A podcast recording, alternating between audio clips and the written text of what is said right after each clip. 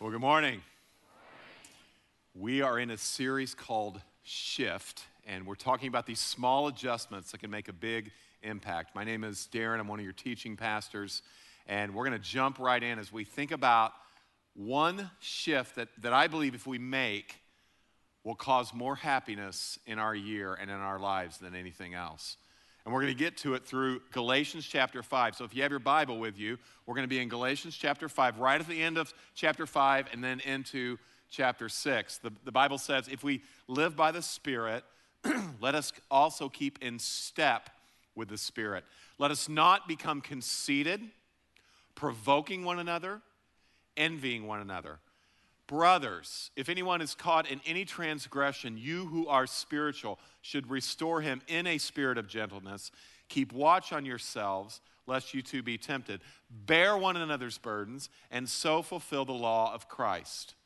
For if anyone thinks he's something when he's nothing, he deceives himself. But let each one test his own work, and then his reason to boast will be in himself alone and not in his neighbor, for each will have to bear his own load. Now, we're going to unpack that in just a second, but I, I, thought it's like the third week of January, and I was just wondering how you were doing with those resolutions. Yeah, me too. Um, I was thinking about resolutions, like most of the time it's something like to do. We give ourselves stuff to do, like I'm gonna exercise five times a week, I'm gonna, you know, eat tree bark and tofu, and we're gonna, we're gonna, we're gonna do something. But I was challenged at the end of the year to actually not just think about something to do, but something to be. And somebody said, What do you want to be in 2018? I'm like, I want to be more joyful. I'd like to be happier. Now, the question is, how do you get there? Well, the shift that I want to talk about, I think will get us there. And here's my thesis statement The amount of joy that we experience in our lives is directly connected to the quality of our relationships. The amount of joy that you're going to experience this year is directly connected to your friends. Do you remember the first friend that you had? Uh, you know, maybe it was in kindergarten, first grade, maybe you were three years old. And I remember several of those, but, but adult friends. Do you remember the first, like, kind of adult friends you had? Well, I had two, and I've got a picture. Um, and it's from the 80s and awful, but this is my buddy uh, Rob uh, on this side, and over here is uh, Joe. We're in a dressing room in a department score, uh, store. We have clothes on, I'm just going to throw that out there. but these guys are my first friends. These, these are the men that I first shared my hopes and my dreams and my fears with. That's how you know you have a friend. You can share those things with them. And, and what I began to realize, and, and, and, Joey is the one actually over here who led me to faith in Christ, and Rob is the one who actually discipled me and helped me grow in Christ. And these guys showed me really what Genesis 1 was talking about when God says, after He creates seven times, He creates something, it says it was good, it was good, it was good, it was good, seven goods. And then at the end of the chapter, He creates human beings made in His image, and He says it was very good. These guys showed me that it was very good to be a human being. Now, what's interesting is in chapter one, uh, God says all this thing, all this stuff is great, and then in chapter two, this odd statement comes. It's not good. It's not good that we're alone. The first thing in the history of the universe that is not good is a person apart from a relationship. And, and I remember reading the Bible, I'm thinking, God, it's just chapter two. You've already messed up. Like, it's, it's already not good. What's the deal? Well, what we begin to realize when we read the scripture is um, it, it wasn't that, that, that Adam wasn't good, it was that Adam was incomplete because Adam was by himself. And that's what's not good. A person without a relationship. See, the universe um, was created, everything in it mountains, moons, seas, and stars, all created to reflect who God is. And by himself, going back to the first man, Adam could not reflect the relational, multi personal nature of God. It wasn't good. And this, by the way, is what makes Christianity unique and distinct among other, other world religions. In other world religions, you either have an impersonal God, who God doesn't feel, he doesn't speak, he doesn't have a will. He's the Star Wars God, right? He's the force that exists all around us. Or you have a unipersonal God, a God who is uh, a God, uh, you know, existed forever, and then one day this God decided to create angels and humans. But it wasn't until he created that he had a relationship. In other words, in other religions, relationship is not in the very fabric and being of God, but we have a God that is in community, like a triune God, three person. Uh, one what? Three who's. One God, three persons, Father, Son, and Spirit. And this is crazy, blow your mind. I know it's early. This God, Father, Son, and Spirit, have been in relationship together forever. Like forever. And this is what it means to be Christian. We hold to this truth about who God is that God is in community together. And so God didn't create Adam, as my first small group leader told me when I asked the question, why did God create Adam? You know what they said? God was lonely, he needed a friend. That made total sense to me until I started reading the Bible. And I realized wait a minute, if God has existed forever together, he didn't need a friend. God didn't create, God wasn't lonely, right? God didn't, God didn't create Adam because he was lonely. God created Adam because he was a trinity and needed an image. That's why God created human beings. And, and by the way, this makes sense of the Trinity. Have you ever tried to make sense of the Trinity? I mean, have you tried to explain that to your friends? How'd that go for you? It's pretty hard, right? What, Jesus is God, yes. Why is he talking to God? Well, because God the Father. Why is the Holy Spirit flying around like a dove? What, what is this Trinity? This is, but listen, friends, this is where the Trinity starts making sense because it's relational, right? It's connected. It's, it's a community of divinity. And when we are created as human beings and when we are together, we are a part of that, which is why it says it's not good that you're alone. So God's going to solve the problem. I'm going to make you a helper fit for you, Adam. Now, this is about marriage. It's not less than marriage, but it's more than marriage. It's, it's, it's this idea that we need to be connected, that we can't know ourselves fully apart from another person. That, that, that good friends are great mirrors to help us see uh, the wonders of our lives and the wounds in our lives. It's just how we're made. Now, the problem with relationships is that you need people. That's the challenge. Look to your left and right and say, You're one of those people. You're one of those. It's part of the problem, right? They're a nightmare, right? Relationships. So, so now what I love, here's what I love. This text tells us why it's a nightmare. Why your family gathering at the holidays was so awkward. Why you, you struggle to, it, because there's three things, there's three barriers that keep us from real friendship and hinder our joy.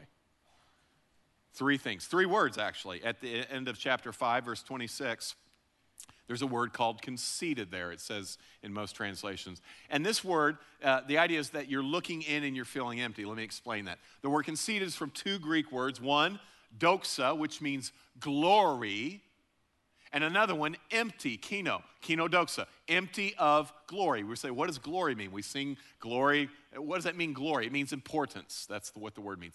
It means um, significance. It means weightiness. When we say God has glory, we're saying He is important, He is weighty, He has substance, He matters. We even have a little idiom we say when something is not important, we say, it doesn't matter, right? That, that, that there's a weightiness. Now, the text says that we are empty of glory, or we can operate out of being empty of glory. What does that mean? It means that we try to convince ourselves and everyone around us that we're better than we are, that we have it together more than we do, right? And so, so when we do, that's what conceit is. We think of conceited people as arrogant people. No, no, no, no. It's, it's when you're imaging something that's not real. It's when you're putting yourself forth as something that is not true. That's what it means to be conceited. It's when you try to hide your ordinariness. Um, you remember the last time you felt ordinary? How about the first time? I remember, and it probably wasn't the first time, but this is, I remember it. My son's playing basketball now. He's about the same age. And I remember um, I was a really good basketball player. I led our team to the championship in fourth grade. We won, we won four to two. and I made the game winning shot. I scored, I always say I scored 50% of our team's points. And I thought I was such an awesome basketball player. And we get into fifth grade, and my friend Jason Chambers uh, ate his Wheaties or PEDs or something, but he was six feet tall in fifth grade, and we got to the championship, and they beat us by 20. And I'm like, well, maybe I'm not going to play in the NBA. Maybe I am just ordinary. I just remember feeling after the game, just like, I am nothing, right? So there's a truth to that, that we do feel hollow, we do feel disconnected, unimportant. But when we don't acknowledge that and we try to pretend that we're not that, that's what hinders relationships. We literally feel empty and it disconnects us from people. And then it leads to another barrier, which is when we start provoking. We provoke, mean, meaning to look down and to feel superior. Now, we don't do this overtly usually. We do it, and it's very subtle. It's, it's, it's, um, it's in who we ignore. I want you to think about who you ignore the most. And I don't know you, but I know who you ignore the most the person that wants your attention the most. That's the person you're tempted to ignore the most, at least. This is why moms have so much guilt, right? Because their kids are like, feed me, wipe me, you know, clothe me, me, me, me, right? You want to ignore. You, you, and it's just so easy as a parent to do that. But we do that with our people, our friends, even that we call our friends, or the people around us. We tend to ignore them. We, f- we feel a little superior. Why do they have so, so, so many needs? Why can't they get their act together like me? Right? They got themselves, you know, they got themselves into that mess. Let them get themselves out. Yeah, like that's a provoking attitude. That's what keeps us from spiritual friendship. You will not be friends with someone if you think you're superior to them. It doesn't work.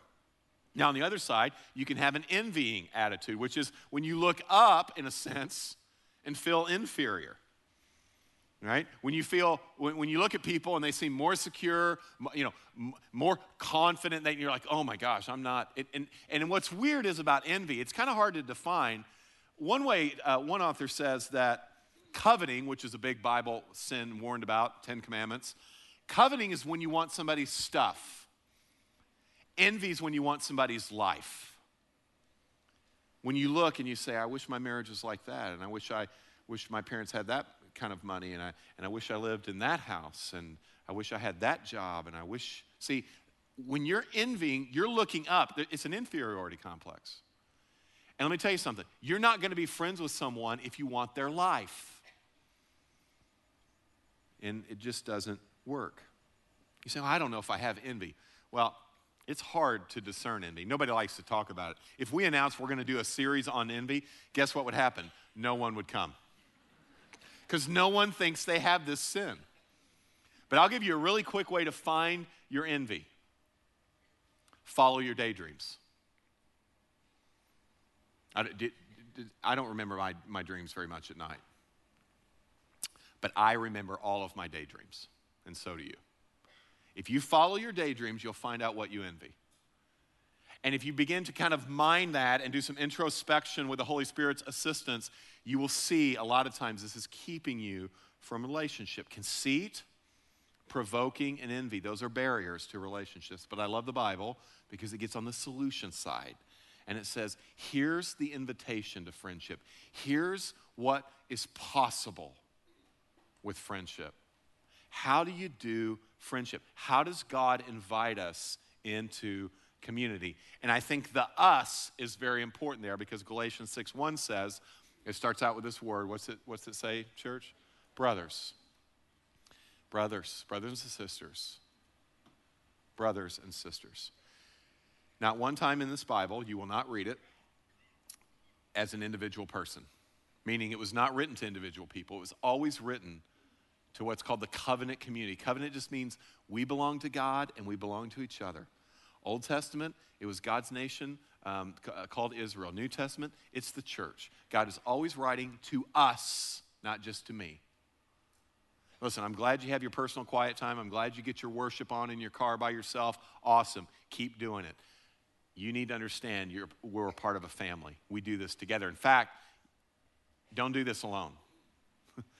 don't try to do this, this, this, obey this alone. Don't try to like, well, I'm going to figure this out. Uh, um, you ever watch like these shows? Back in the day, uh, there was this show called Jackass. Anybody that old? Remember that show? All those guys are like in wheelchairs now because of all the stunts. But on that show and others, when they're doing kind of crazy stuff, uh, it doesn't matter what the show, uh, to cover themselves legally, there's this awkward font that comes on the screen. And it says something like this um, the, the, the, actors and, and, and those doing stunts are paid professionals, blah, blah, blah, legalese, legalese. And then it says, finish it with me, do not attempt this at, right, do not attempt this by yourself this thing called the Christian life. This is what brothers, brothers. If anyone is caught, it says, in any transgression, you who are spiritual should blog about them.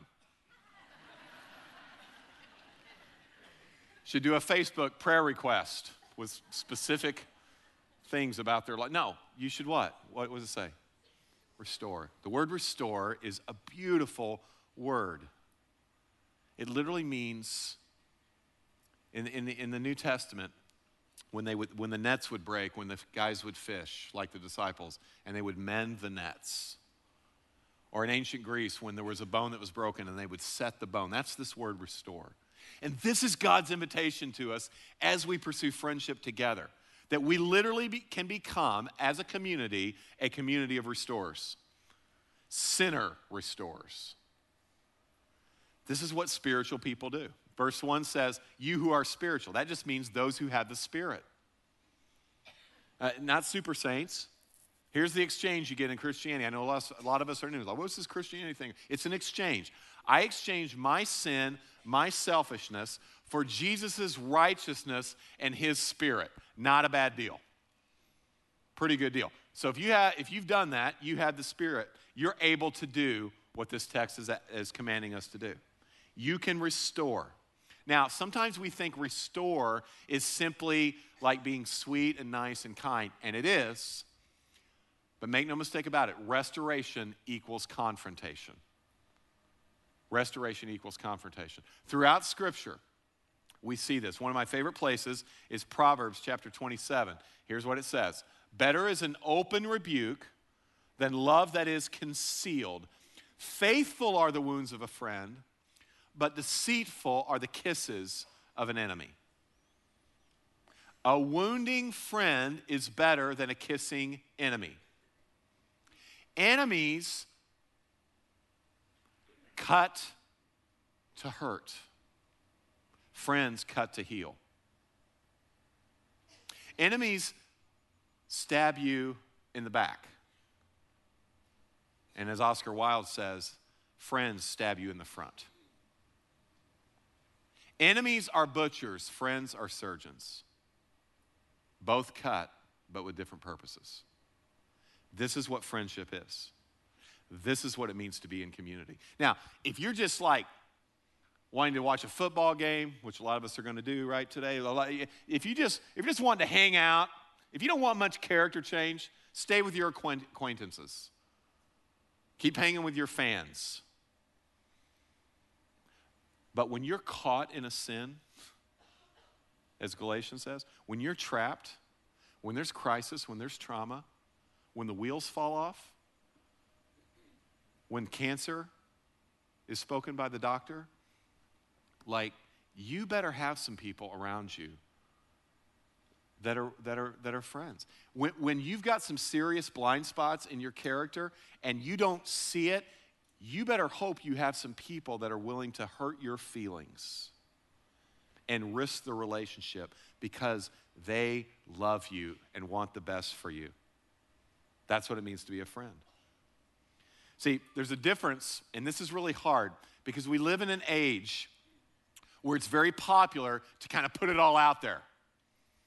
If you don't believe me, Facebook. Can you believe the things that people say on Facebook? We're like, wow, I don't know if I would have told that to uh, thousands of people that don't, I mean, but they just did. Right. You know what that is? That's called being transparent. Parent.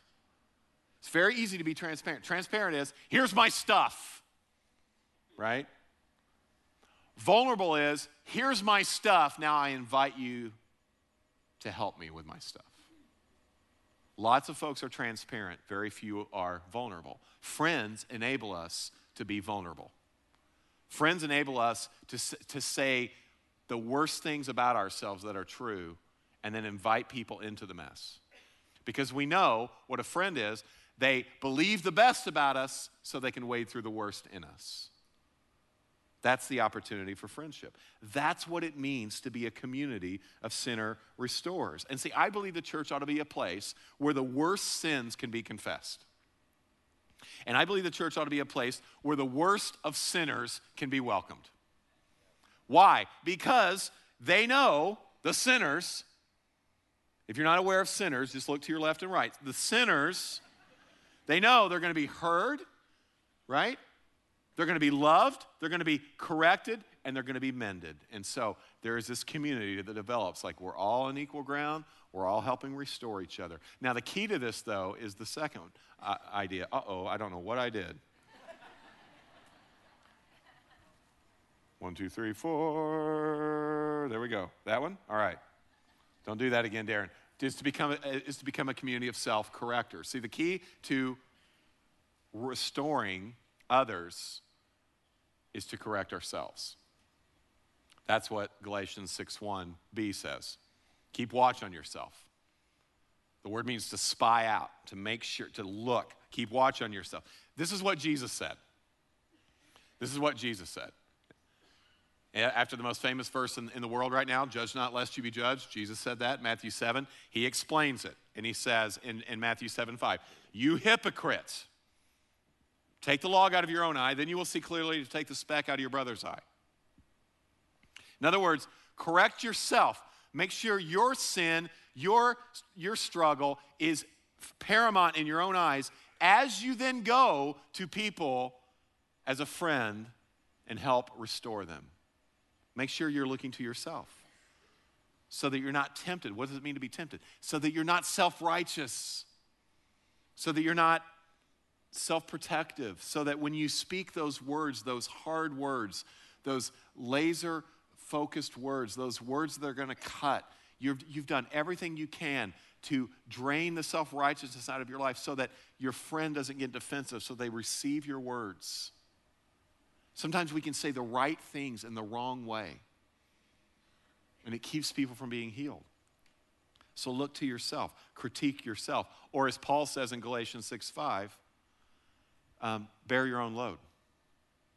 Bear your own load. What does that mean? Well, the word, the word load is, is basically something you can carry, like a backpack. I used to ride my bike when I was in college. I just took my daughter on a college visit, brought me back I can't believe I just had to take my daughter on a college visit, but I was, I was, on a, I was thinking about riding my bike about, you know, a couple miles to, to campus. And I was a theology major, so I had these big, thick theology books. And, and one day on my bike with my backpack, my backpack's like, I'm out. Like, this is too much. All my books spill out all over the road. Cars are running over, getting flat tires in these huge theology books. I had grass stains on them for the rest of the year. Why? Because the contents of my backpack would not fit. I couldn't carry my own load, right? This is what it means to be a friend, meaning you are, you are taking care of your own stuff. You're not letting your stuff spill over when you have a conversation with someone.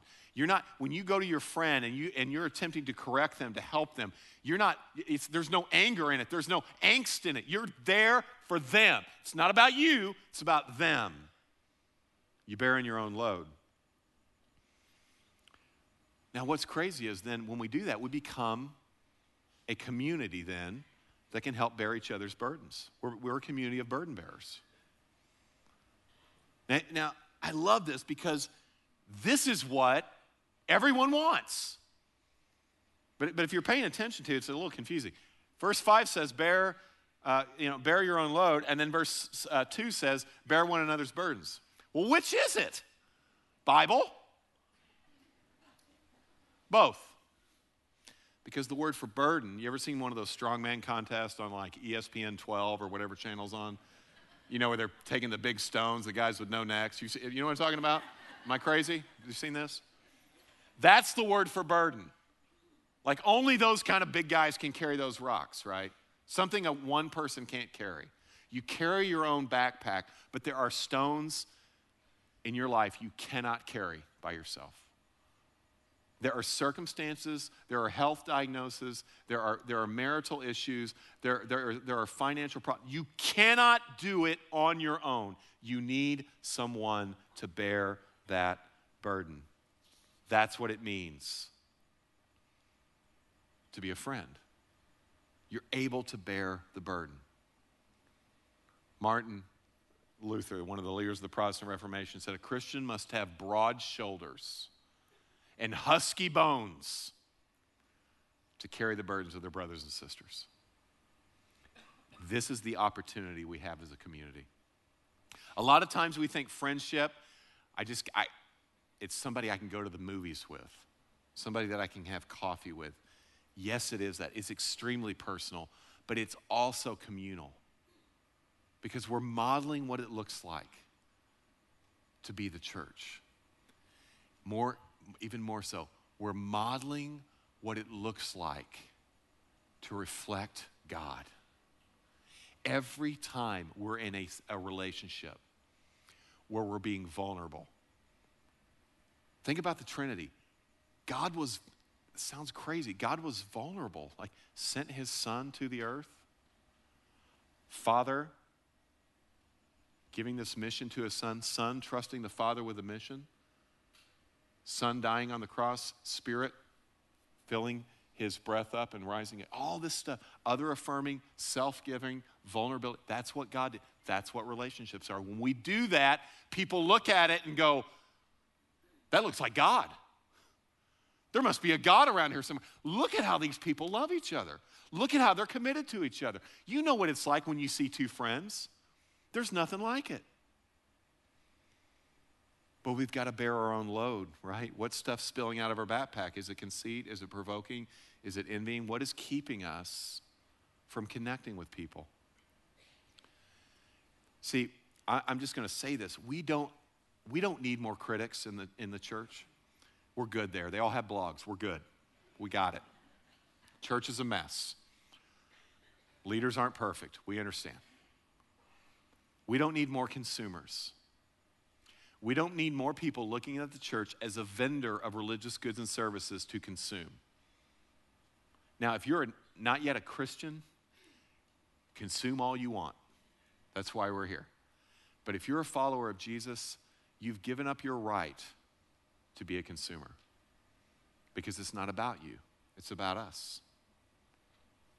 So we can do this together. And I, it's very, like I, I'm sounding kind of negative, but it's actually very positive because here's the good news like, you don't have to do your marriage alone. You don't have to raise your kids alone. You don't have to struggle financially alone. You don't have to go through this health scare. You don't have to do it alone. It's not good to be alone. You don't have to do that. Now, I've, I've seen this in my life the last 27 years now. So, that's Joe, and that's Rob, and Joe's a pastor, and I spoke at Joe's church, and Rob came a couple months ago. And these men, who were my first adult friends, I, I spoke to this weekend. Still, we talk all the time. And we have walked each other through marriage issues, um, adult children issues, um, health scares. Um, we have had major disagreements and haven't spoken for a while, but we reconcile. I mean, just all the stuff with these guys. 27 year run. And I'm just thinking, you can do that. What if you did that? Right? It's, I, it's totally possible. I, I, was in the, um, this cafe the other day, and these these older guys were sitting there, and we all knew they were there because they were yelling because they couldn't hear each other. and I went over and I said, I think I said, How long have you guys been coming here? And he said, Well, we've only been coming here for whatever. But we've been having breakfast for 50 years, I think was what they said. And I just thought, How cool would that be? You're like in wheelchairs arguing, right? In the nursing home. Because you've been, I mean, it's not good that we're alone. It's not good that we're alone. And we don't have to be. Especially you men. I can't tell you the number of men, once they get out of college, once they get past their first job, they start having kids, and they just don't know how to be friends anymore. And so they pour their life into their work, and they pour their life into their kids, and they pour, but nobody's pouring into them. It's not good, guys. You're not going to get on your deathbed and go, man, if I could just have one more day in the office, one more round of golf. No, you're going to say, I wish I'd have had deeper friendships. I wish I'd have loved my family more.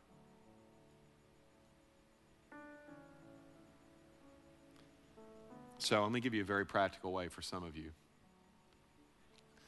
There's this thing in this church. I would, I think the music's awesome. Some of you are like, it's too loud. I get it, but it's awesome, even though it's loud. The preaching's pretty mediocre. Um, when I'm here anyway, but I know it's, I mean, there's so many great, I, I want to tell you the best stuff in this church is small groups. It just is.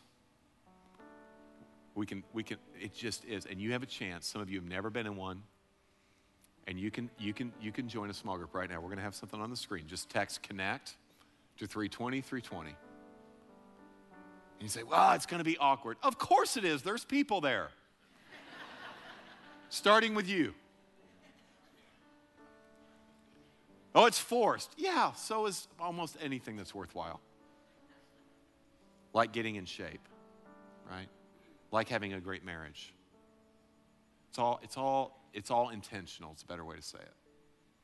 So, some of you for the first time are going to join a group and it's going to change your year and it's going to change your life. And some of you are going to do a 20 year run with some people. And it's going to start in that group. So, take advantage of that. See, it's, it's because, friends, listen, life is too short to be lonely.